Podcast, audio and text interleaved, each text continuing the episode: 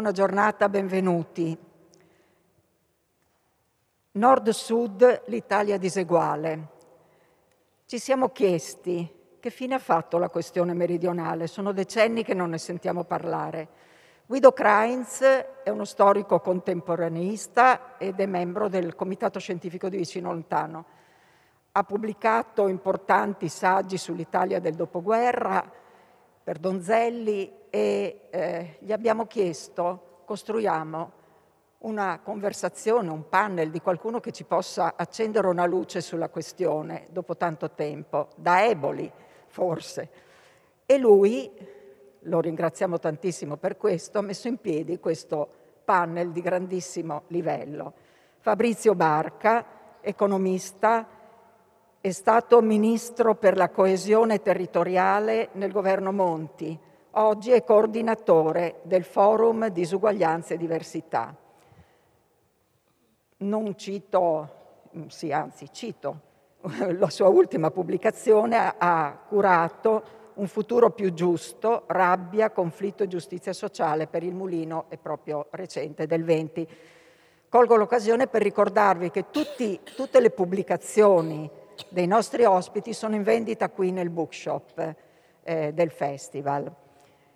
Poi eh, Guido Krainz è un autore della casa editrice Donzelli, e ci ha portato qui Carmine Donzelli, il fondatore, il direttore editoriale, amministratore delegato della casa editrice omonima, che si è sempre interessato del Sud, delle sue questioni sociali e della sua economia. Una collega, Gabriella Gribaudi, anche lei storica contemporaneista, studiosa della storia sociale del Mezzogiorno. La sua ultima pubblicazione, La memoria, i traumi, la storia, la guerra e le catastrofi nel Novecento. Non so se ho detto tutto, spero di sì, comunque ci penserà Guido Krainz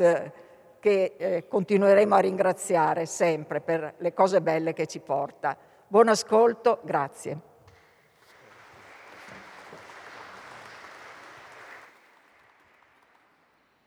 Grazie. Sì, qualcosa aggiungerò, ma per quelle cose non per, per più legate al tema, appunto, è un vicino lontano che ha come parole chiave la parola distanze,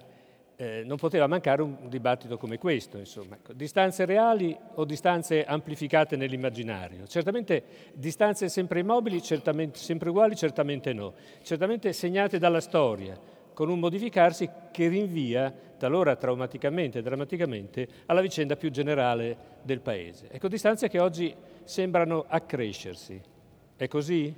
È possibile farvi fronte? E come? Dove le origini di questa, che a me sembra un'inversione di tendenza rispetto al trend che si era, aprito, che si era aperto nel, nel, primo, nel, secondo dopoguerra, insomma, il dopoguerra di eh, Cristo si è fermato ad Eboli, il dopoguerra dei film del neorealismo, eccetera. Ecco, Gabriella Gribaudi ha, appunto, è già stato detto, ha iniziato eh, con un libro che ha come eh, titolo Mediatori e il sottotitolo è Antropologia del potere democristiano nel Mezzogiorno. E eh,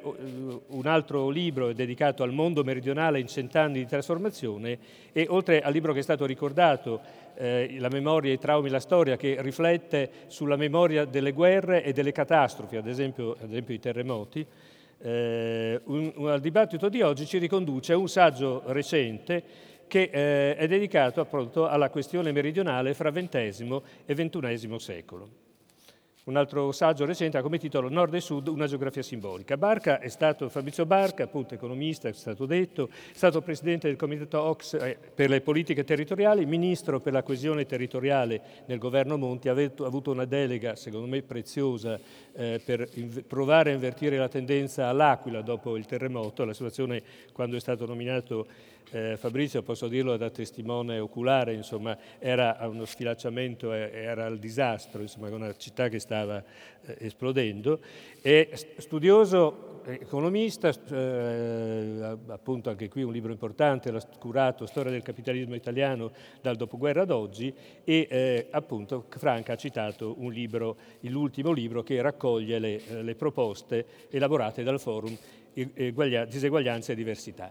Ecco, Carmine, prima di, di essere editore Donzelli, stato, eh, ha lavorato alla casa editrice Inaudi e in questa veste è suo il progetto sto, della storia delle regioni d'Italia da unità ad oggi, per dire che è una, come è stato detto naturalmente, che è molto attento, che è molto impegnato intellettualmente sui temi del Mezzogiorno, ma più ancora sul rapporto fra realtà territoriali e realtà nazionali. E nel, sempre negli, era della metà degli anni Ottanta l'inizio del progetto, sempre negli anni Ottanta ha fondato l'IMES, Istituto Meridionale di Storia e Scienze Sociali, che aveva come voce la rivista Meridiana. Eh,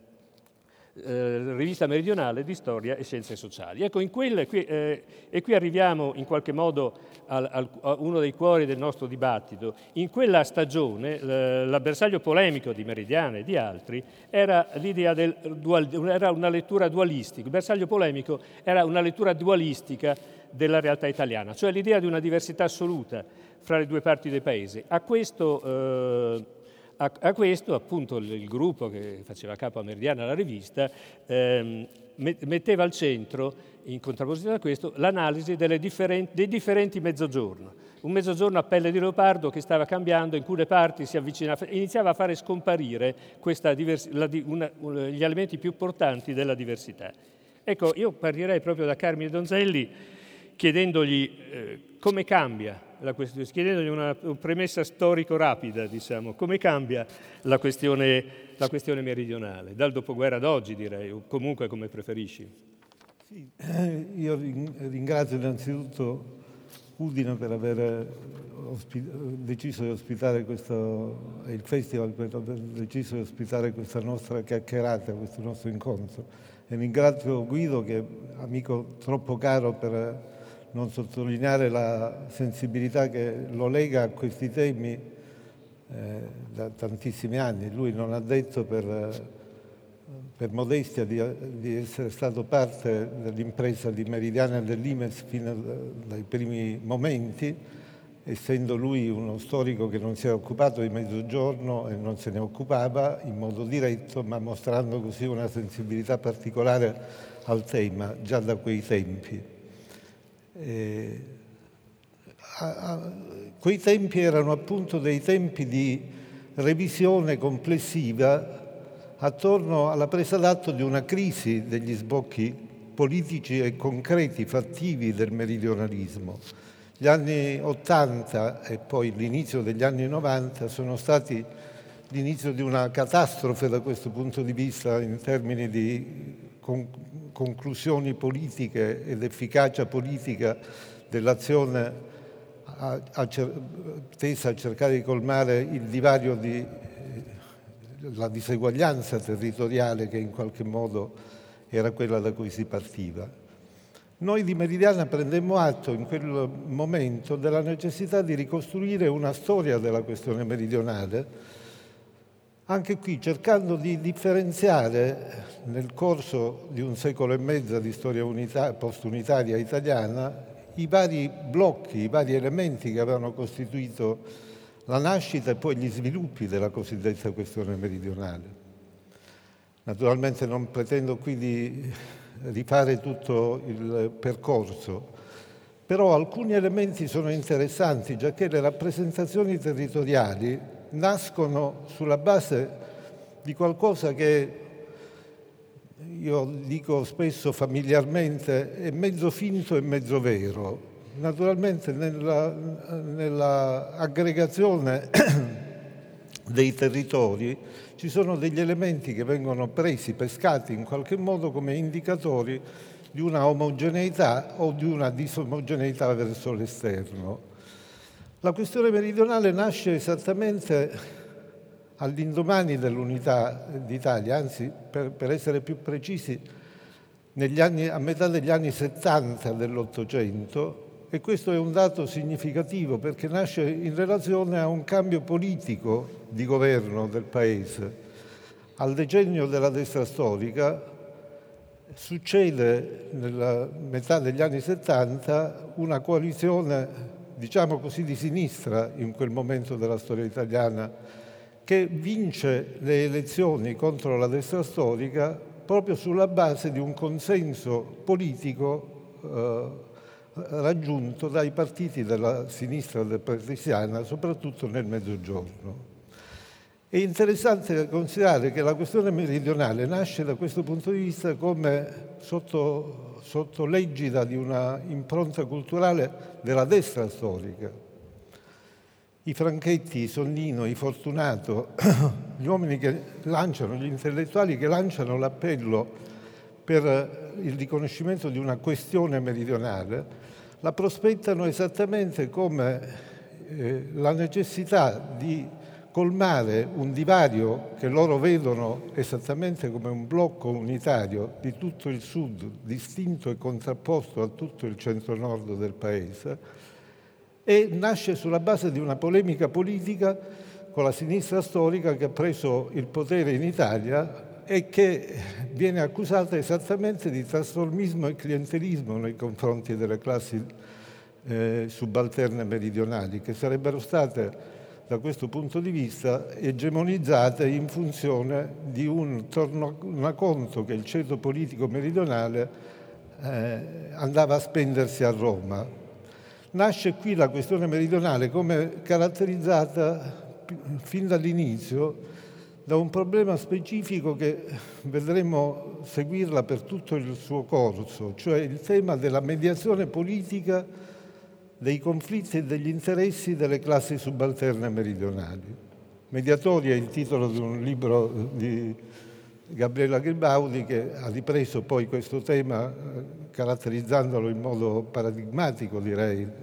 e molto interessante. Fatto sta che questa questione meridionale nasce sulla base dell'acquisizione di un divario di una arretratezza incolmabile di tutto il territorio meridionale eh, nei confronti del resto del Paese. Questa arretratezza si manifesta come un'arretratezza strutturale che è determinata tra l'altro nei padri fondatori del meridionalismo dalla considerazione spesso aggiuntiva, diciamo, che si tratta di una arretratezza strutturale morfologica determinata da alcune caratteristiche del territorio il territorio intero del Mezzogiorno viene considerato come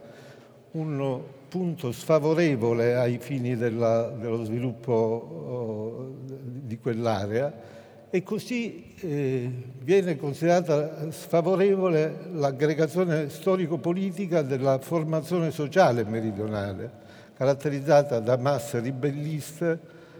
distanti dalla politica, eh, vocate a una dimensione subalterna, spesso assoggettate appunto a questa pressione clientelare del, del ceto politico mediatorio che si è fatto dominante. Tutte caratteristiche che si prolungheranno nella percezione complessiva della idea di mezzogiorno stesso nel tempo devo necessariamente eh, andare per passi molto veloci. Diciamo che questa rappresentazione, che quindi nasce come una rappresentazione conservatrice, nobilmente conservatrice si potrebbe dire, ai fini della costruzione dello Stato unitario, nei primi del Novecento viene assunta attraverso un paradossale capovolgimento di ruoli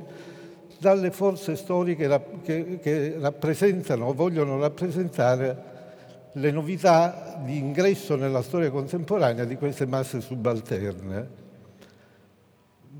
Si potrebbe dire che in un certo senso la tradizione del meridionalismo di sinistra nasce ai primi del Novecento e si configura nella presa di posizione poi più strutturata nelle, nella teorizzazione che le farà Antonio Gramsci a ridosso del dell'avvento della, al, al potere del fascismo. Per Gramsci il Mezzogiorno è il territorio caratterizzato da una subalternità del, del, del, verso, verso i, gli obiettivi del capitalismo eh, del nord che naturalmente utilizza, secondo Gramsci, la questione meridionale in funzione di una radicamento della subalternità dei, dei ceti eh, meridionali contadini. Per Gramsci il, il sistema italiano è un sistema dualistico in cui la città è rappresentata dal nord e la campagna è rappresentata dal sud, così come le classi rivoluzionarie sono al nord rappresentate dal proletariato industriale e al sud sono rappresentate dalle, dai contadini poveri, diciamo. In Italia, se si vuole fare la rivoluzione come si è fatta in Russia, bisogna dare caratterizzazione all'alleanza tra, tra operai e contadini, una caratterizzazione in termini territoriali, esattamente nel senso di dire che il nord industriale e il sud contadino si devono alleare per fare la rivoluzione. Queste teorizzazioni di Gramsci sono espresse in uno saggio incompiuto su alcuni termini della questione meridionale che è esattamente dei mesi durante i quali viene perpetrato l'assassino di Matteotti. Gramsci continuerà a fare le sue riflessioni su questo tema non più dalla, dalla libera tribuna della, uh, dello scontro politico, eh, essendo, stato, essendo, lui deputato, ma eh, dal carcere dentro il quale il regime fascista lo, lo costringerà. Per 15 anni almeno di mezzogiorno non si sentirà più parlare perché il fascismo naturalmente non può tollerare l'idea stessa di mettere in discussione eh, parti alternative eh, eh, del paese che non funzionino. C'è un'idea ovviamente totalitaria che supera eh, la stessa con- considerazione delle distanze e delle appartenenze. Arriviamo così al secondo dopoguerra, quando questa eredità gramsciana viene abilmente riconfigurata da Togliatti in una strategia per la sinistra comunista italiana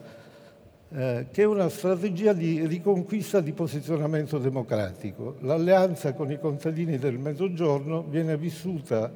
dentro la logica del Partito Comunista Togliattiano come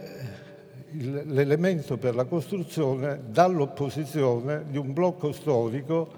appunto in grado di eh, esprimere una propensione egemonica per il governo del Paese. È la stagione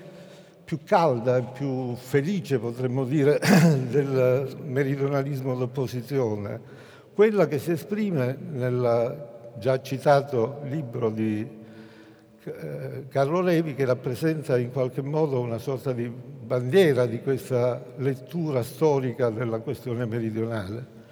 La contrapposizione letteraria e retorico-politica, si potrebbe dire in senso molto buono, che eh,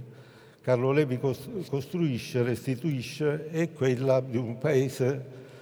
eh, spaccato in due e di un mezzogiorno diviso a sua volta in una contrapposizione strutturale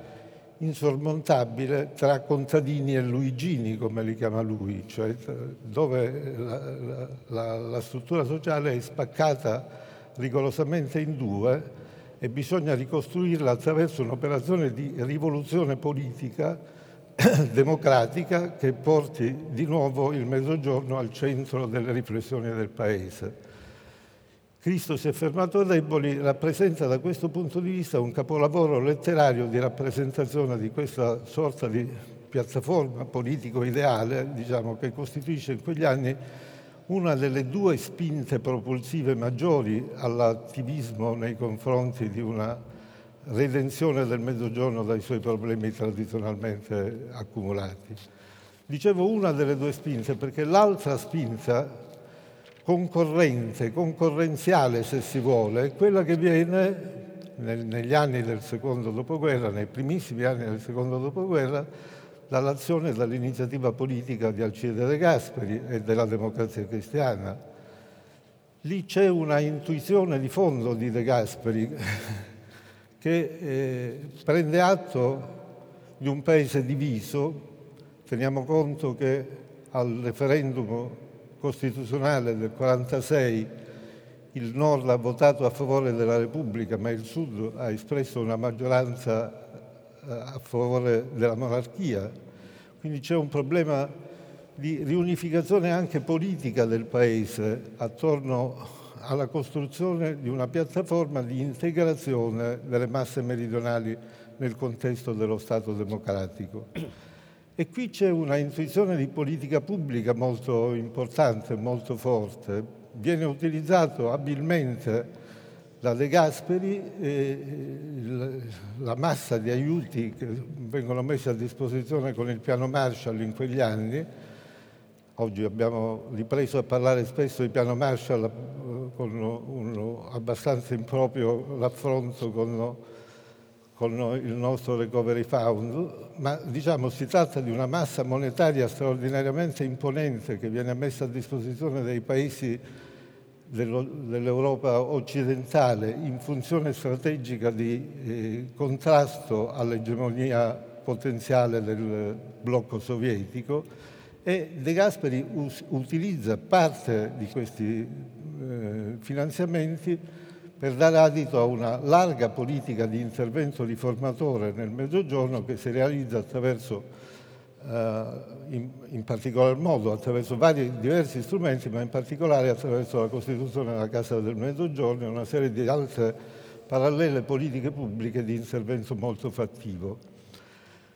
Io mi sono fatto l'idea che l'unificazione di queste due spinte riformatrici, una che viene dall'opposizione e l'altra che viene dall'area del governo, costituisce la miscela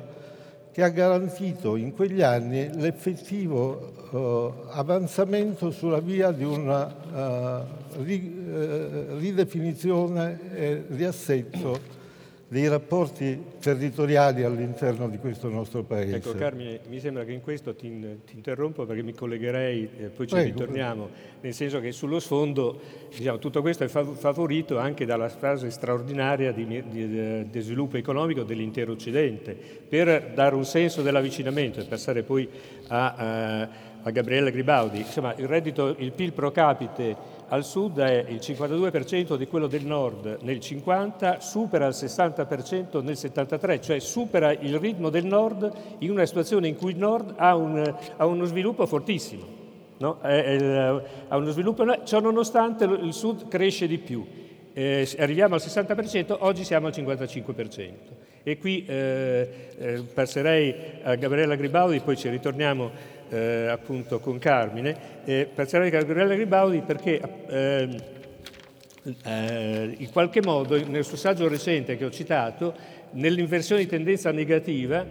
eh, cita una data come, eh, abbiamo evocato il terremoto prima, il terremoto dell'Irpigno come spartiacque della storia della questione meridionale e poi si concentra sulla tragedia degli anni 90, per dirla, non so se la usa proprio queste parole, ma insomma il disastro degli anni 90. Cioè dopo questa fase degli anni 60 e 70 c'è un'inversione di tendenza che inizia con la crisi economica del 73, direi grosso modo, e poi appunto c'è un precipitare che ha negli anni non solo di, di, di economia ma anche di cultura, di sensibilità o di insensibilità o di eh, anti, eh, anti, antisensibilità nei confronti del Mezzogiorno. Ecco, eh, voi intervenire su questo, anni 80, il terremoto di Irpigna e soprattutto il, cosa succede negli anni 90.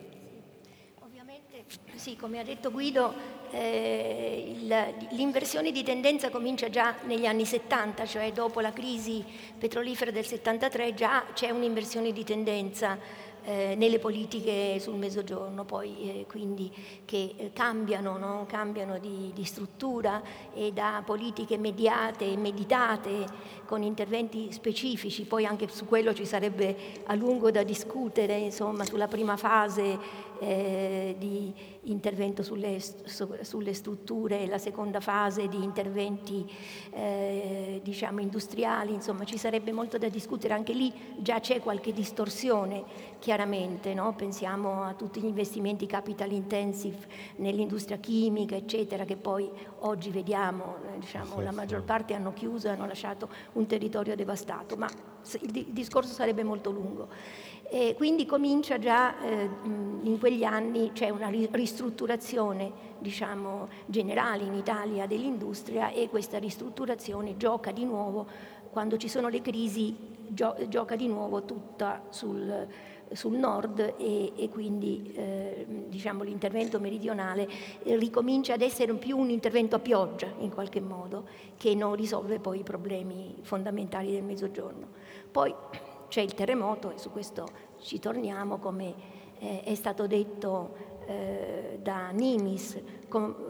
pa, comparando il terremoto del Friuli con il terremoto campano, Nimis dice eh, il terremoto eh, che viene sempre chiamato Irpino, ma in realtà è Campano e Lucano, eh, è stato un terremoto sfortunato perché? Perché ha colpito soprattutto l'Irpinia, l'Alto Sele e la Basilicata, però anche tutta questa fascia costiera enorme e urbanizzata eh, del napoletano, della Campania e quindi poi questo ha significato eh, poi un, un conflitto sul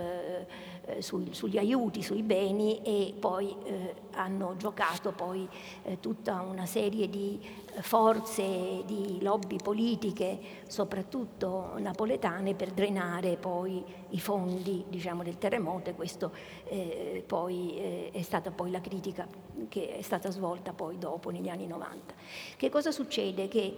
dopo il trattato di Maastricht e c'è la discussione sul debito pubblico no, in Europa e bisogna eh, diminuire eh, la spesa pubblica. E quindi eh, qui comincia quest- quella che invece è stata chiamata la questione settentrionale e quindi eh, la Lega Nord e le eh, classi dirigenti e anche non dirigenti settentrionali che eh, vogliono, eh, come dire, eh, qui il discorso, la parola d'ordine è le tasse rimangono da noi, non, non, non devono essere spese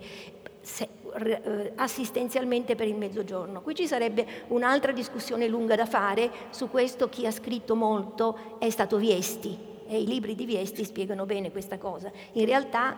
quello che era successo negli anni, in quegli anni era che la spesa eh, in conto capitale eh, eh, era stata una spesa soprattutto eh, utilizzata e eh, spesa, scusate la cacofonia, spesa nel nord, ad esempio, adesso mi ricordo diciamo a memoria eh, certe cifre, il 70% della spesa nelle ferrovie era stata fatta al nord. E, ne, e al sud invece quello che arrivava al sud era la spesa corrente quindi quella poi che veniva, eh, arrivava dalle tasse diciamo, degli italiani e veniva in qualche modo allora, eh, redistribuita. E quindi su questo si appoggiano eh, quelli della Lega Nord per chiedere invece che appunto le tasse rimanessero al nord e qui c'è tutto un discorso ideologico contro il mezzogiorno, eh, sull'assistenzialismo, eccetera, eccetera. E come vi ricordate, qui il, il caso del terremoto viene utilizzato, viene utilizzato e qui c'è tutto eh, il discorso appunto del, del giornale, eh, il, il, giornalista eh, Paolo Liguori che va al sud scrive appunto su questo, eh, c'è tutto il discorso dell'utilizzo eh, assistenziale e la, eh, il, il male utilizzo della spesa, della grande spesa per il terremoto, eh, che ovviamente è un discorso in parte vero e in grande parte ideologico che nasconde poi fra l'altro la sofferenza delle popolazioni irpine, se eh, si, si dice eh, che eh, i sindaci dell'Irpinia sono stati sindaci fortunati, quando poi appunto nella realtà se si, le, se si studia la questione del terremoto e come sono stati eh, spesi i fondi, si vede che la storia poi è diversa, che la, una, la gran parte di quelli che erano venuti al sud, ad esempio, nel piano di sviluppo ehm,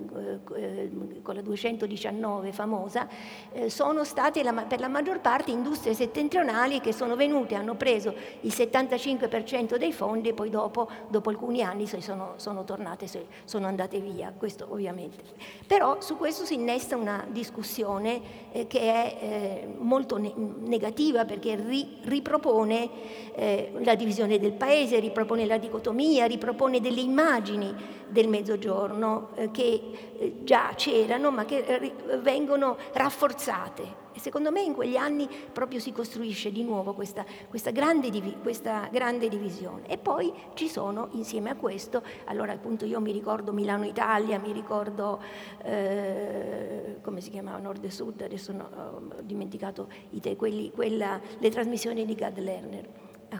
a una andai anch'io. Ecco, in quegli stessi anni però poi ci sono delle politiche precise. Allora, ad esempio, è di quegli anni eh, la eh, fine della SME. SME eh, e, viene mm, utilizzata per fare cassa e vi ricordo che cos'era la SME, era la più grande eh, industria pubblica alimentare, no? aveva delle filiere enormi e la sua base era in Campania ed era la Cirio.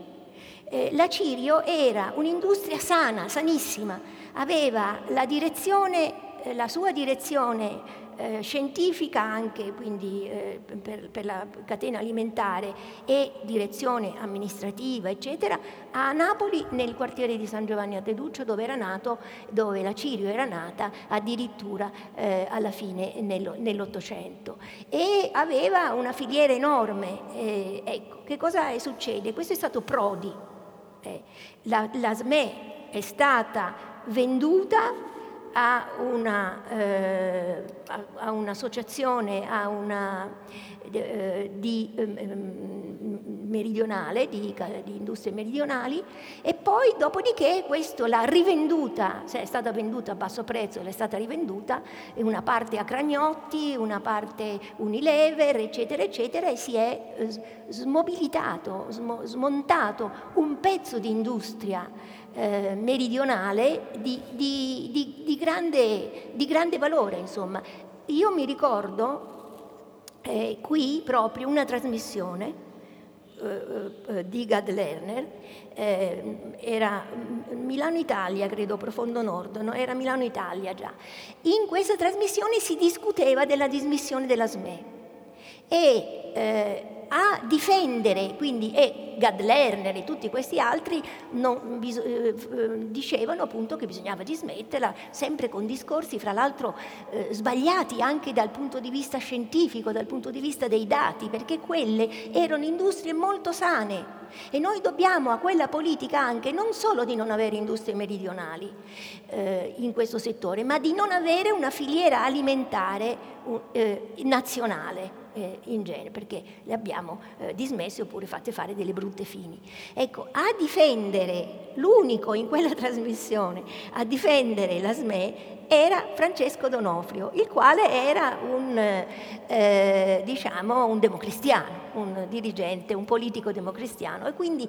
si fece questo discorso, questo discorso ideologico era fatto, io che vedevo questa trasmissione ero assolutamente da parte, dalla parte del dirigente democristiano, pur non essendo io democristiano. E quindi il discorso ideologico si faceva, vedi, chi difende l'industria pubblica meridionale è, sono i soliti democristiani, quindi l'assistenzialismo, un discorso ideologico che non rispondeva alla realtà. In quegli stessi anni noi abbiamo, anche qui ci sono dei libri, uno è quello di Giannola, l'altro è, è di nuovo Viesti, si smantella completamente il sistema bancario meridionale e il primo a farne le spese è il Banco di Napoli.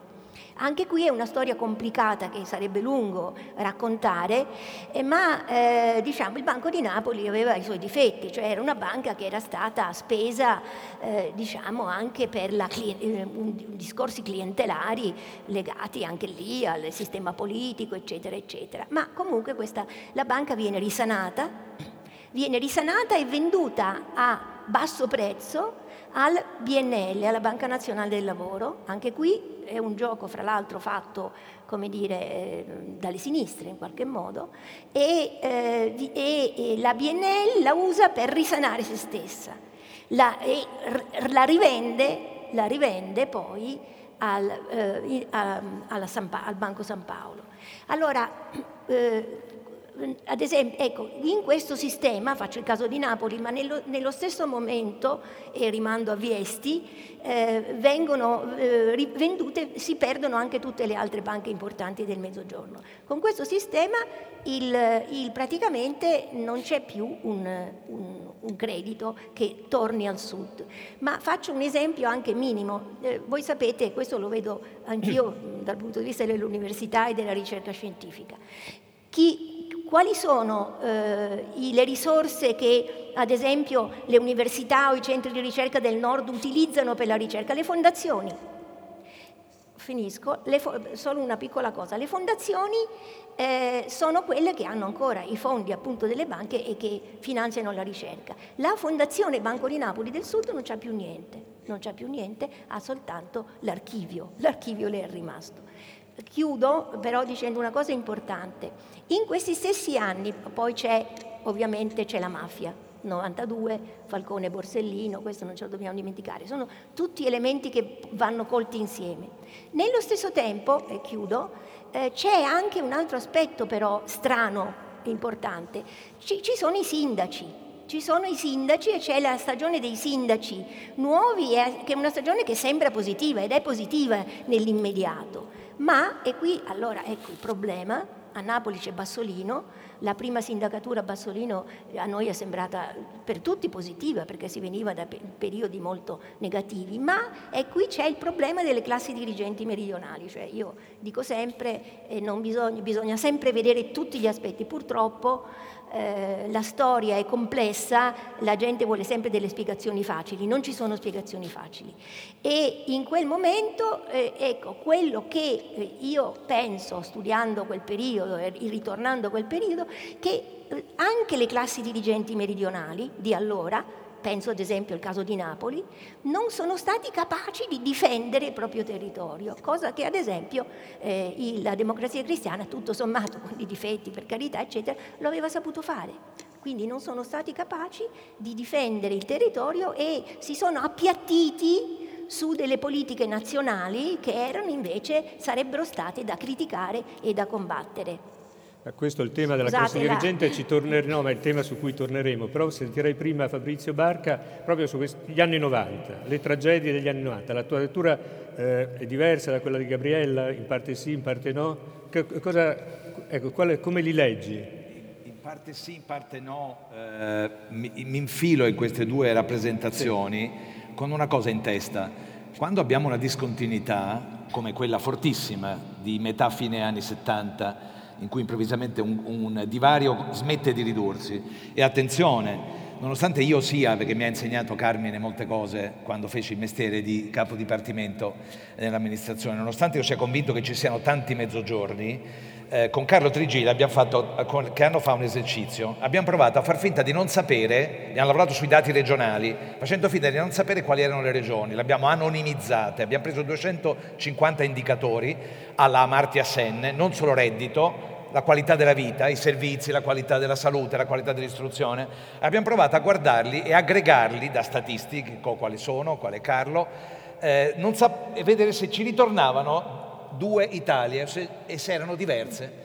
Abbiamo riprodotto il sud e il nord con due eccezioni. Il Lazio è finito nel sud, la Sardegna nel nord. Cosa voglio dire? Che a livello regionale non sarebbe vera questa cosa se andassimo a livello più fine, sono sicuro che non sarebbe vera, ma a livello regionale il divario di qualità della vita, di modo di esistere, eh, di soddisfazione dell'articolo 3 della Costituzione, pieno sviluppo della persona umana, compito della Repubblica rimuovere gli ostacoli al pieno sviluppo della persona umana, l'Italia è ancora segnata da una, da una soglia, che però non vuol dire che la politica debba essere una politica rivolta alle due aree. Bene, mi infilo nei loro ragionamenti eh, con qualche elemento che consente secondo me di rincollare un pochino, se no sembra che, che come mai improvvisamente eh, c'è, c'è, c'è la frattura? Eh, le fratture secondo me vanno lette nei punti deboli delle ragioni per cui ce l'avevi fatta prima e i punti deboli riguardano i partiti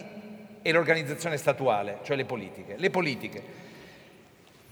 Questo strano matrimonio che ci ha raccontato Carmine Donzelli, la pressione dell'opposizione comunista che, che, incalza, che vuole costruire un disegno, che ha una strategia, che incalza in Sicilia, in Puglia, alleando i braccianti, che sfida quindi la democrazia cristiana, che si difende con le, con le cooperative, che si difende con, con, con, il disegno della Coldiretti, eh, e dall'altro la democrazia cristiana e il suo modo di lavorare nel territorio. C'è una terza forza che conta, liberale, eh, è il recupero di un'idea liberal democratica dello Stato, che, del nittismo, dico io nel mio lavoro sulla storia del capitalismo, che si era già manifestata prima del fascismo e che era convinta che l'Italia, per fare le politiche pubbliche in Italia, eh, ci vogliono degli enti, degli enti pubblici che abbiano l'agilità e la capacità di muoversi sul mercato delle imprese e al tempo stesso una strategia pubblica ed erano eh, quello che in Italia aveva dato già vita all'INA, aveva da, da vita all'IRI, dà vita all'ENI, dà vita all'Isvemer, ad alcune grandi banche pubbliche, alla Cassa del Mezzogiorno. Sono grandi enti pubblici, questa è una, è una peculiarità italiana tanto forte nel mondo che ce la imita mezzo mondo. Noi negli anni 70 siamo imitati da tutti i paesi in via di sviluppo perché hanno detto questa è la strada, né lo Stato né il privato, ma degli animali strani. L'Italia scommette su questi e sono questi che fanno quei 15 anni. Certo. Sono questi che fanno i grandi investimenti ed sono animali, sono gente che sta sul mercato, sono gente che, sta, che, che, deve far profitto ma contemporaneamente lo fa con una strategia. Bisogna fare l'acciaio perché l'Italia è pesa della meccanica. Dove lo facciamo? Lo facciamo al sud, bisogna fare l'energia, abbiamo bisogno del petrolio e quindi il, al sud viene dato un ruolo significativo, nero, sporco, che avrà delle conseguenze di lungo termine, ma che nel breve termine ha degli effetti significativi. Lo stesso però dicasi si fanno le autostrade, eh, nonostante non ci fosse bisogno di farle, pe- pensando al domani anni si continuano le opere, gran, alcune grandi, si completano le grandi opere iniziate prima del fascismo, continuate dal fascismo di bonifica, cioè si fanno grandi operazioni di, di, di cambiamento. Lì c'è, la, c'è, tutto il recupero più che recupero, sì. ma c'è anche il, il, il, il baco. Perché la dirigenza di queste grandi imprese pubbliche nella fase degasperiana è libera di fare quello che vuole. De Gasperi non vuole comandarli, non gli vuole ordinare cosa vuole fare, non pensa al breve termine ma con l'incalzare dei tempi della, della, della sfida anche comunista, eh, il cambiamento del pensiero, l'avvicinamento, eh, il fanfanismo all'interno della democrazia cristiana, cambia l'idea dell'uso. Viene la tentazione di usare queste imprese pubbliche, la Cassa del Mezzogiorno, per risultati più di breve termine e quindi a Taranto si fa una capacità produttiva che è molto più grande di quanto si doveva eh, a, a, si, si, realizzano interventi che non sono proporzionati alle esigenze necessarie e si arriva alla fase degli incentivi a un uso della cassa del mezzogiorno per dar soldini che finiscono per essere dati a imprenditori del nord che non funzionano più, che vengono giù a, a far soldi, anche da queste terre, anche da queste terre che sono passate per le mie stanze. E hanno avuto dei no, sono passati per le mie stanze quando ho fatto il mio mestiere. Allora, il sistema che era stato costruito aveva dei bachi al loro interno, aveva dei bachi di instabilità, stava degenerando, perché se no non capiamo perché a un certo punto un uomo della dimensione di Andreatta o di Pro smantellano. È vero che lo smantellamento è brutale, quello che ci hai raccontato adesso. È, è tipico all'italiana, è tipica all'italiana, si smantella, non si ragiona su cosa non andava nella cassa del mezzogiorno, su cosa non andava nell'IRI, su cosa non andava nell'ENI, su cosa non andava negli Sveimer. No, si smantella tutto, si smantella il medio credito centrale, cioè una banca che aveva la funzione di risolvere un vecchio problema di Mattioli, che era il fatto che nel sud gli imprenditori non riescono ad aver soldi le, e quindi hai bisogno di un'intercapedine fra le banche che danno credito a breve termine e, e, e una strategia. Si smantella, si smantella tutto, nel modo in cui ci hai raccontato, con risultati drammatici. Però si smantella perché le cose avevano, erano degenerate, come ci ha spiegato in tanti bei libri Carlo Trigida, cioè non è solo la Lega Nord che a un certo punto racconta la storia dell'abuso, che quei certo. soldi stavano diventando dei soldi che servivano a comprarsi il consenso di breve termine della gente. Questo è un primo pezzo della storia. E cosa non si è fatto, che è quello che nella storia del capitalismo indicavo come il frutto amaro del compromesso fra forze sociali, compromesso de facto fra cristiano-sociali, democratico-cristiani, social-comunisti e liberali. Non si modifica lo Stato. Questo è il baco nazionale, non del mezzogiorno, che pesa però di più del mezzogiorno. Ed è Carlo Levi, che mi sono andato a rivedere per venire qui oggi, il quale dice la questione meridionale è questione dello Stato è una questione di uno Stato che toglie alle persone la libertà e l'inclusione di pesare nei luoghi. Carlo Levi ha in testa le persone nei luoghi, come ce l'abbiamo in testa noi, come ho imparato da Carmine ad avere in testa nella mia vita professionale. Le persone nei luoghi che hanno dei saperi, delle cose da raccontare, da dire, che devono, che devono fo- come dire, dare forma alla politica pubblica. Questo non era nell'animo neanche dei liberal democratici, neanche di, di, di Francesco Saverio Nitti prima della guerra. È, un, è, tipico di una politica. L'ente pubblico arriva e decide come vanno fatte le cose, non ascolta, non costruisce, non fa democrazia, è la, la, eh, diciamo, non, non, non, non, costruisce eh, dibattito pubblico. Quindi, mentre è complicato, no? però, per, però è così mentre lo Stato italiano investiva nelle imprese, nelle, negli enti pubblici e riusciva a fare il gran recupero, non investiva nello Stato, non investiva nella pubblica amministrazione da nessuna parte, neanche nel nord, che paga oggi pesantemente lo stesso prezzo con una degenerazione complessiva dell'amministrazione pubblica italiana, ma nel sud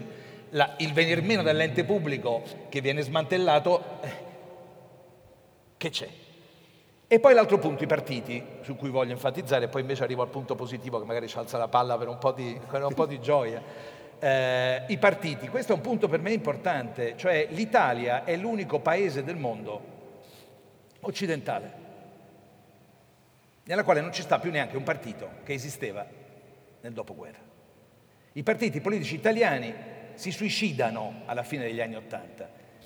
i comunisti perché sono convinti, pentiti e addolorati di non avere, eh, come dire, sufficientemente reciso i rapporti con Mosca prima del crollo del muro, i democratico-cristiani e i socialisti pentiti e orrificati delle malefatte, delle ruberie che avevano fatto, e la risolvono all'italiana, pentendosi, tipica soluzione italiana, il pentimento, si pentono e sbaraccano tutto, sbaraccano i partiti come luogo di confronto, di cultura. Di... E allora, questo è un punto importante perché quella classe dirigente ce l'ha insegnato con i libri, ce l'hanno insegnato chi come Mastro Paolo ha studiato queste cose, quella classe politica democristiana che aveva espresso dei leader che magari non ci piacciono,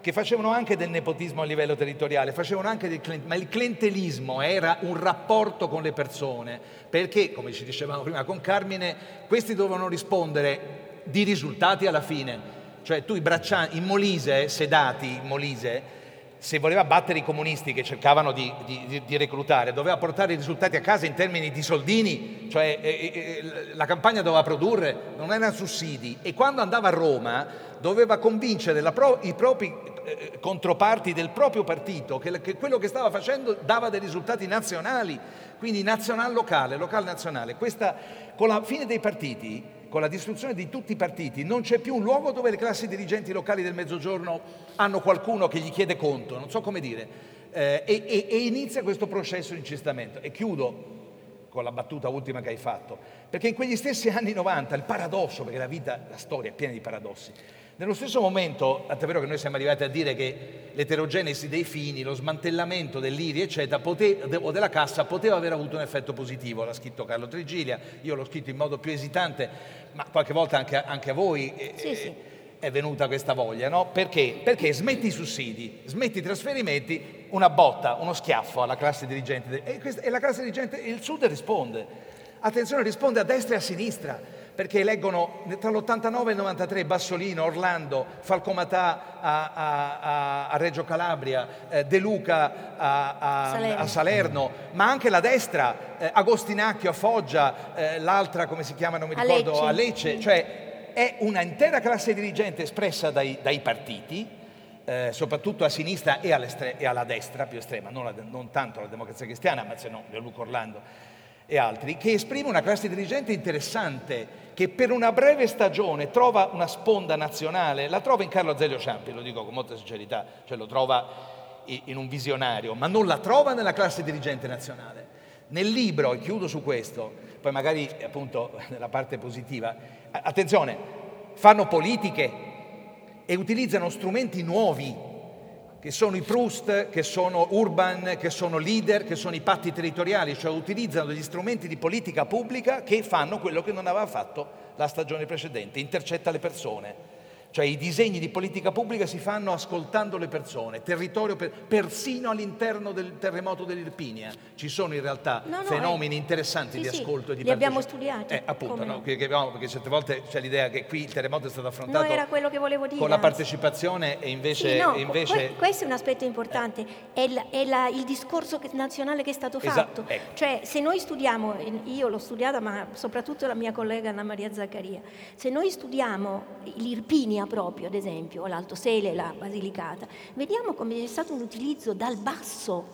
anzi molto interessante. Eh, i sindaci sì, hanno lavorato, eh, e, è stato poi il periodo dello sviluppo quando sono arrivate le industrie da fuori, eccetera, è lì che è successo il pasticcio. E poi vabbè il problema di, di Napoli, eccetera. Faccio un'affermazione forte politica. Chi massacra la classe dirigente politica del Sud che sta tirando sulla testa la classe dirigente politica nazionale di tutti i partiti. Io ricordo la battuta di Giuliano Amato, le cento padelle, definisce cento padelle i cento comuni che stanno tirando sulla testa. Eh, li annullano. Nel libro drammatico di Isaia Sales, sì. in cui Sales cerca di capire come mai Bassolino ha fatto tanto bene nel primo turno e ha fatto tanto male nel secondo, la dice lunga e nessuno l'ha mai smentito, quindi posso citarlo, perché nessuno l'ha mai smentito e dice che il cambiamento è dovuto a un'interferenza politica nazionale effettuata dal governo Prodi e Veltroni,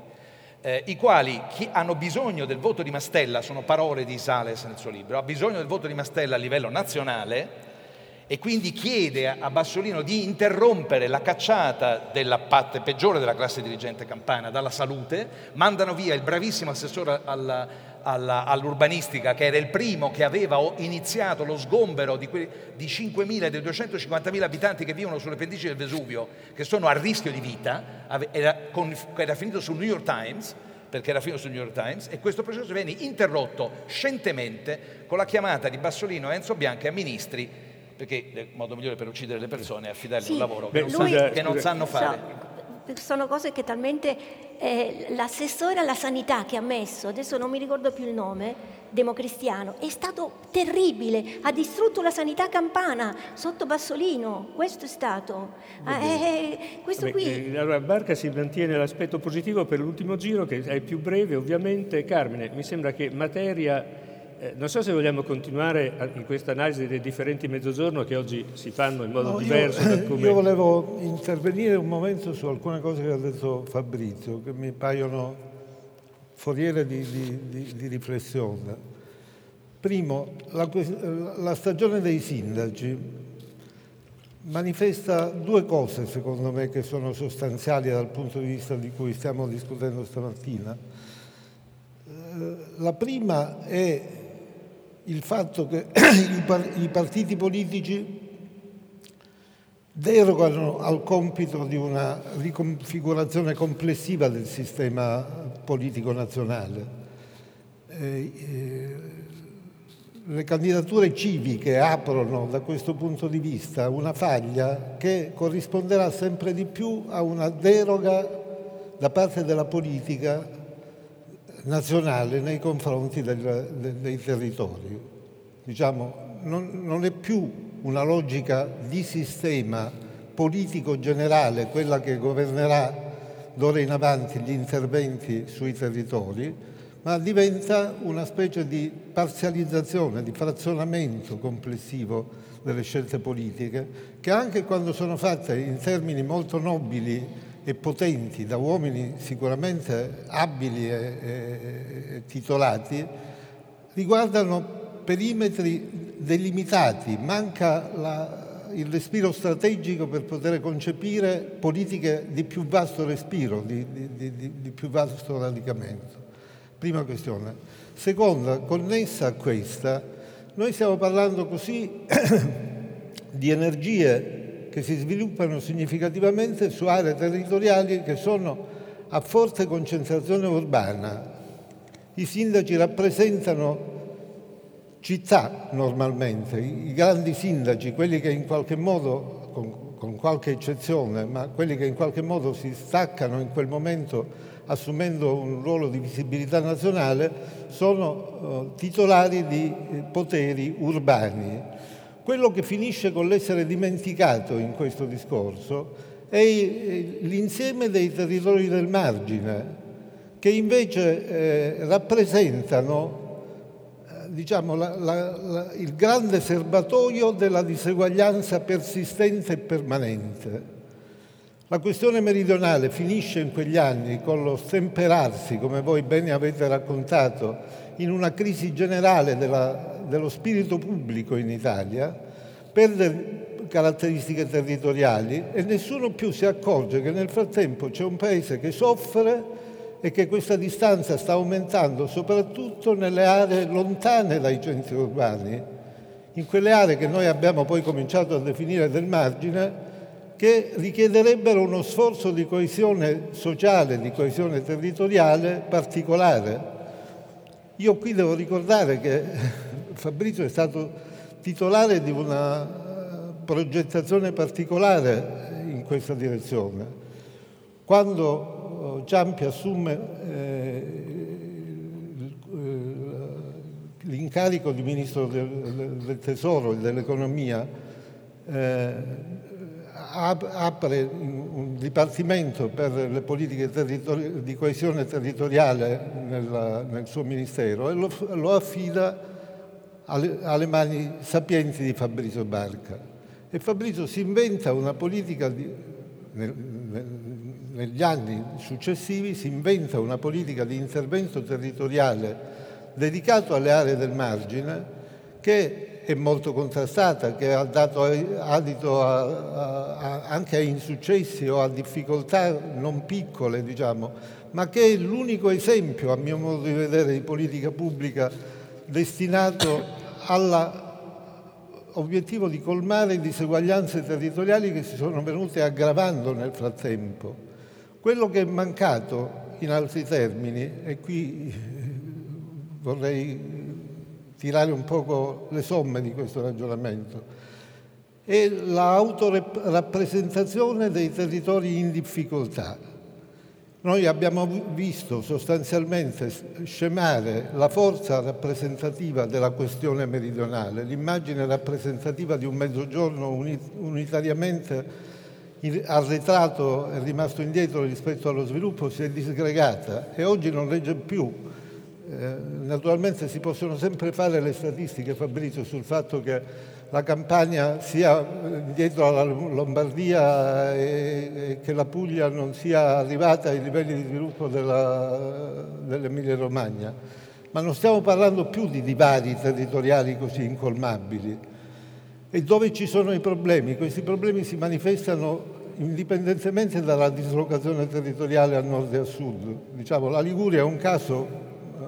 per dirne una, di una regione piena di problemi dal punto di vista strutturale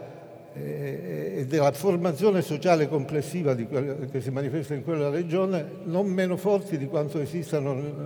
eh, in altre regioni dislocate per esempio nel Mezzogiorno. Con un'unica eccezione che mi permetterete di sottolineare, perché eh, mi, mi riguarda diciamo, personalmente, che è la Calabria.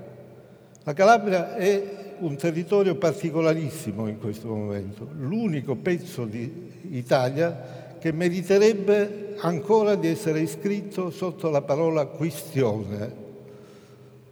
nel senso che lì veramente siamo in presenza di una eccezione particolare, di un blocco dello sviluppo civile prima ancora che dello sviluppo economico, di un'assenza di un tessuto democratico disponibile a una ripresa e a un raccordo con l'esto del Paese e è sotto gli occhi di tutti il fatto che purtroppo non se ne esce. Diciamo. Qui eh, ai limiti io penso che sia così grave quella situazione da dover comportare la riflessione attorno alla possibilità di qualche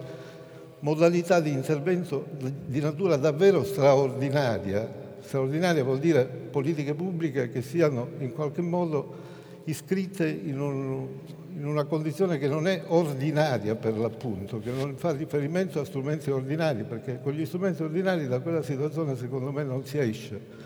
C'è, una, c'è un deficit di democrazia in quel territorio, prima ancora che di, di potenziali di sviluppo e di risorse che fa veramente paura in questo momento e che la crisi del Covid, per esempio, tra le altre cose, ha enormemente sottolineato. Ritorno per, per concludere a questo tema. Eh, noi eh, abbiamo contribuito negli anni Ottanta con Meridiana nel nostro piccolo naturalmente, ma a una destrutturazione di questa idea aggregata del mezzogiorno italiano Eh, si può dire col senno di poi che eh, la nostra battaglia l'abbiamo pure vinta, diciamo, nel senso che eh, è andato bene al di là delle nostre stesse aspettative eh, l'idea di, di, una riconsiderazione complessiva del blocco storico meridionale come contrapposto al resto del Paese. È prevalsa, come si è visto, una visione di, di egoismi territoriali, di, di, mancate solidarietà che ha fatto il disastro che ha, che ha fatto nella crisi italiana. Oggi il problema si configura di nuovo come un'attenzione a un'analisi space, space based, cioè eh, place based, cioè eh, dei luoghi, de, dei territori in cui si veda dove si forma la diseguaglianza, qual è il, il, divario di cittadinanza e di possibilità che caratterizza i singoli territori e le singole persone, vorrei dire, i gruppi so, sociali organizzati le, le forme della vita civile che non sono tutte le stesse in questo Paese. C'è un'ampia zona dei margini, dei, dei, territori che non sono compresi nelle forti aree di urbanizzazione. Noi abbiamo cominciato a studiare questi fenomeni con l'aiuto anche della forte impronta del, del, gruppo che Fabrizio ha messo in piedi alla strategia per,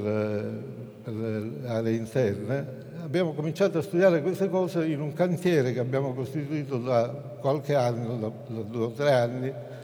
che si intitola Riabitare l'Italia, sulla base di un titolo di un fortunato libro che ha dato eh, adito a, questa, a queste riflessioni. Riabitare l'Italia vuol dire esattamente riprendere la questione delle distanze, delle diseguaglianze territoriali su una base più vicina ai territori medesimi, più disaggregata, per vedere dove esistono differenziali su cui è necessario e importante intervenire nella maniera più forte possibile. Queste aree naturalmente coincidono in larga parte, diciamo, le aree territoriali del margine sono largamente eh, situate nel mezzogiorno prevalentemente, ma non solo, e non tutto il mezzogiorno è area del margine. Si tratta di cambiare la rappresentazione territoriale delle diseguaglianze di questo Paese,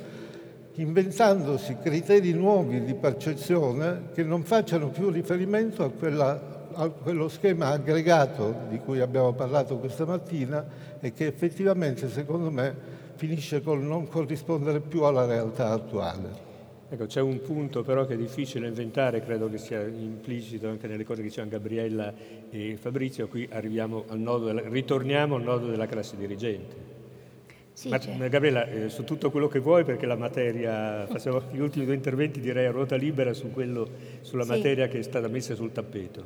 Beh sì, eh, questo è evidente, cioè il caso, della, il caso calabrese eh, eh lo fa vedere in maniera lampante, insomma chiara eh, c'è sotto gli occhi di tutti la questione che eh, c'è una classe dirigente locale eh, complicata, complessa, difficile, no, e, ma, e, poi c'è una classe dirigente nazionale che interviene a livello locale peggiorando la situazione. Il caso calabrese è talmente evidente, eh, il Partito Democratico aveva un, un, sul territorio un, un, esponente giovane che avrebbe potuto benissimo essere, eh, diciamo, diventare il candidato per la regione, c'è un accordo che avviene eh, a livello nazionale per cui eh, scelgono una candidata che, che non, è, non, è, positiva, non, non, non, ha, un buon, ha, un buon, ha, un rapporto complesso con il territorio e che probabilmente fra l'altro perderà le elezioni, questo è un esempio banale. E, e, e questo ovviamente vale anche per tutto il resto, vale anche per molte altre parti d'Italia, questo è chiaro, si vede che ad esempio la scelta per i candidati amministrativi nelle città è difficile non solo al sud ma è difficile anche al nord e anche lì diciamo, c'è questo rapporto fra eh, i partiti politici, cioè o gli ex partiti politici eh, e la società civile, un, un, un rapporto estremamente difficile. Per quel che riguarda, diciamo, dal mio osservatorio napoletano, beh, intanto c'è la questione che eh, dice Carmine dei margini, ovviamente ci sono anche nelle grandi città. Ecco, e Napoli è da questo punto di vista un problema evidente, nel senso che c'è una parte eh, della città e una parte diciamo, delle classi popolari su cui si continua a discutere perché c- c'è un livello diciamo, di povertà, e un livello di eh, appunto, non us- di una grossa parte di popolazione che non usufruisce più, del più elementare diciamo, welfare, eh, scuole, asili e, e anche risorse eh, su cui si dovrebbe intervenire, qualcuno ha detto anche lì con un piano Marshall, per non lasciare questa parte della popolazione con un welfare criminale, perché ovviamente certo. poi questo esiste e c'è, eh, nel senso che se tu c'hai, no, non c'hai niente, c'hai bisogno di soldi e, e quelli, eh, se tu fai il palo, eh, ti danno 100 euro eh, al giorno, alla settimana, insomma, e lo fai. Ecco, questo, e questo ovviamente è un grosso problema che in questi anni eh, non è stato risolto per niente. Qui eh, ovviamente la classe dirigente locale ha eh, grossi difetti, ad esempio il sindaco di Napoli che fa tutta eh, questa demagogia eh, diciamo, popolare, eccetera, non ha fatto niente da questo punto di vista, niente del tutto. Ecco, però ecco, di fronte a questo, eh, appunto il caso della Campania, poi eh, ci sono stati anche tanti studi di Carlo Trigiglia, altri, eh, Brancaccio, miei, i miei colleghi sociologi, che fanno vedere come appunto come, come, ha detto eh, Fabrizio, il mondo è complesso. Allora, nonostante questo, nonostante non ci sia stato quasi un governo del territorio e in Campania noi abbiamo avuto, con le, bisogna ammetterlo, con le regioni di, di, di, destra, con la regione con Caldoro, abbiamo avuto ad esempio lo smantellamento di tutto il sistema dei trasporti che era stato fatto, quello era stato molto positivo invece da, da Bassolino, ad esempio, questo era uno degli aspetti. Quindi a fronte del fatto che non ci sia stata una gestione del territorio, che ci siano tutti questi problemi, eh, è poi una città che va avanti per fatti suoi in qualche modo e noi abbiamo delle, delle sezioni dei, diciamo, dei, eh, economiche, eccetera, che, che, vanno avanti e che continuano a funzionare, a dare frutti. No? E qui ci sono appunto studi da, già degli anni passati, ma anche studi recenti, fra l'altro usciti su Meridiana, eccetera, che ci fanno vedere questo aspetto. Quindi c'è questa contraddizione. Su quello bisognerebbe fare leva e appunto adesso ad esempio anche lì la società civile, eh, io con, a, con, altri colleghi, noi abbiamo molto studiato anche Napoli negli ultimi anni, dal basso sul territorio eccetera e ci sono ad esempio a Napoli 10.000 associazioni che lavorano sul territorio, 10.000 associazioni che vanno eh, studiate, vanno salvate, vanno aiutate e che potrebbero diventare anche una rete positiva proprio là, in quei margini che non, non vengono utilizzati. Già anche questo è un altro aspetto interessante che, ad esempio, per la candidatura alle amministrative di Napoli si è potuto eh, lavorare e trovare un, l'espressione di una classe dirigente locale, no? che è appunto stato il rettore dell'università e eh, che a Napoli ci sia un'università che funziona, ce più di una, ecco. E, e questo è un altro degli aspetti, cioè diciamo eh, siamo di fronte a, un mondo estremamente complesso e, do, e appunto, come dice Carmine, eh, ci sono appunto grosse differenze territoriali eh, che andre, andrebbero studiate e approfondite, ma in molti casi, penso alla Campania e probabilmente così sarà la Puglia, così sarà la Sardegna, la Basilicata, la, la, la Calabria è vero, è un problema veramente drammatico, dove questi, ci sono tutti questi aspetti eh, positivi e negativi, vanno, bisogna avere la capacità di valorizzare gli aspetti positivi e di eh, rafforzare, di, eh, diciamo, di far vincere eh, la parte migliore del, del, del sistema economico e anche eh, come dire, de, della popolazione. Ecco, su questo darei la parola per l'ultimo intervento a Fabrizio. Sì, fam, fammi, fammi riassumere in due slogan, due minuti e mezzo slogan per, no, per, per chi... Puoi prendere qualche minuto no, no, in più, per diciamo. Chi, per chi è rimasto, eh, per chi nel lontano nord si, eh, eh, ritiene ancora che sia utile ragionare e pensare di sud. Eh, uno è la questione meridionale diventa questione territoriale, il secondo è politiche rivolte ai luoghi. Allora, questione meridionale diventa questione territoriale nel senso che il Sud, eh, visto che di Sud stiamo parlando, beneficerebbe in maniera straordinaria da una cosa che serve all'intero Paese. Questo è un messaggio che io ho raccolto 20 anni fa, 25 anni fa dal vostro lavoro. Eh, solo che tu, quello che serve all'intero paese al, al, sud produce degli effetti ancora più grandi che nel resto del paese, questa è la, è la sostanza. Mm esiste una questione territoriale, perché esiste un aumento delle disuguaglianze territoriali che ha caratterizzato l'intero Occidente, non, non, solo da noi. Si è aperta una faglia enorme tra le aree rurali e le aree urbane, una faglia non solo di reddito, attenzione, torno alle mie multidimensioni, una faglia che ha a che fare con la qualità di, e le chance di accesso ai servizi fondamentali, anche il riconoscimento, uso un'espressione della filosofia tedesca, una disuguaglianza importante è quella di riconoscimento. Mi si riconosce per il valore che ho, per, per, per quello che ho fatto nella vita, le aree rurali del nostro paese soffrono molto anche di questo, anche quando le cose non vanno malissimo e, ci, e si lasciano i territori per questo, ma anche una disuguaglianza interna alle città, tra periferie. Eh, beh, Carmine ha pubblicato un libro fondamentale su Roma, Mappa Roma, che racconta l'enorme divario che c'è a Roma fra i 145 e 154 aree, aree della città. E questo è vero a Torino, i famosi 5 anni di speranza di vita diversi del mio amico che lavora su Torino quando prendi il tram e te ne vai dal centro verso la periferia. Quindi un'enorme apertura, ma ancora più complicato, come riabitare ci mostra, un divario che magari è dietro l'angolo, il divario fra i poveri cittadini della, della pianura padana eh, che muoiono, di cui muoiono ogni anno 45-60 mila di loro, più di quelli che dovrebbero, eccesso di mortalità si chiama, non per il Covid, ma per l'inquinamento atmosferico. Quindi divari e marginalizzazioni che non sempre si manifestano in termini di reddito, ma anche di qualità della vita e forse il numero di anni di vita non è esattamente un dato irrilevante. Quindi,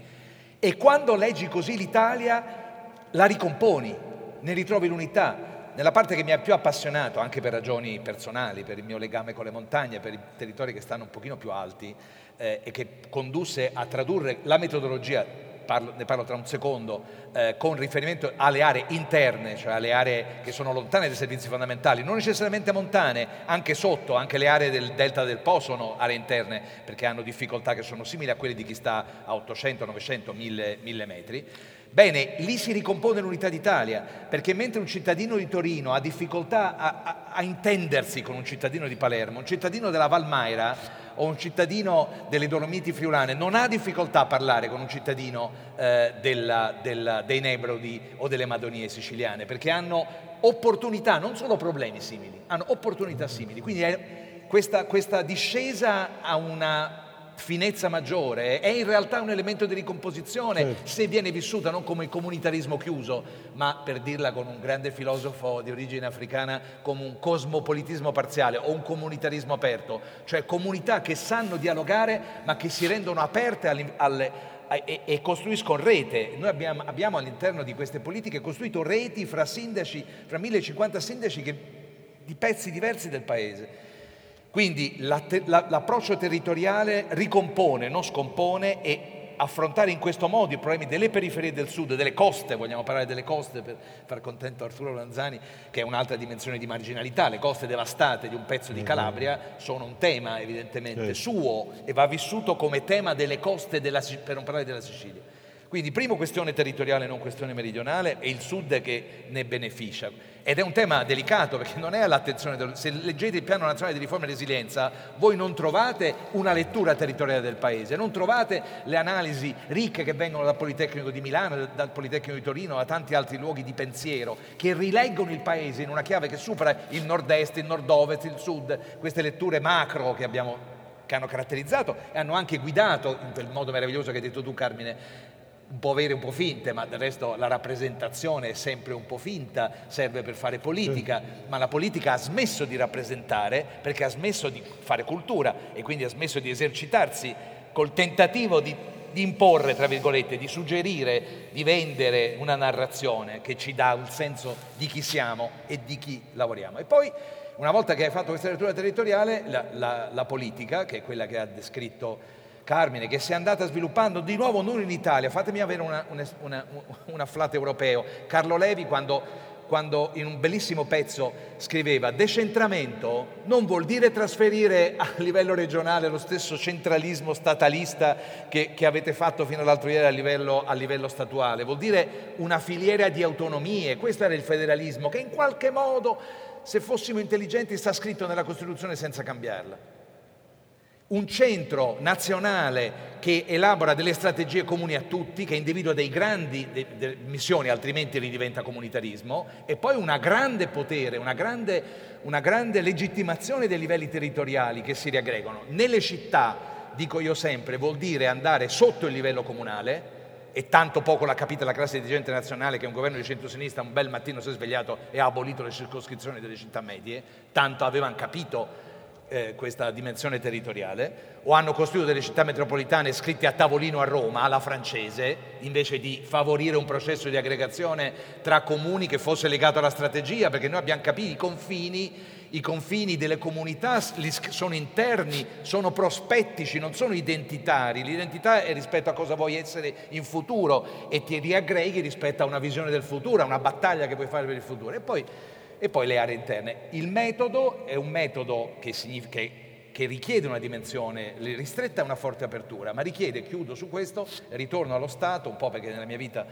questo è il mestiere che ho fatto, richiede un'amministrazione pubblica che sia più pronta. Questa regione, questa regione nella quale una dirigente politica, che ne è stata presidente, con la quale non mi si può accusare di essere particolarmente vicino, abbiamo litigato spesso nella vita, ha fatto secondo me una scelta interessante, che era la scelta delle UTI, poi l'avrà realizzata in una maniera non appropriata o appropriata, che era una, un, l'idea di ridisegnare il sistema di aggregazione partendo dalle aree interne, Carmine, perché lei partiva sì. dal, dalle, quattro, dalle, quattro, UTI che erano nate attorno all'arco alpino e poi ha detto lo facciamo in tutta la regione. Quel processo avrà avuto il suo errore, lo so, l'ho in parte seguito, avevo diversi ruoli, nonostante il rapporto difficile con lei, una o due volte venni a, a questi incontri. Era una strada, era una strada di riaggregazione, di una dimensione di area vasta, eh, poi ovviamente se il confine lo segni a tavolino vai sempre nei guai, ma aveva un limite, aveva un'intelligenza e un limite. L'intelligenza era che affidava una strategia e un rapporto tra queste, chiedeva a queste aree di fare una strategia e di raffrontarle con la strategia regionale.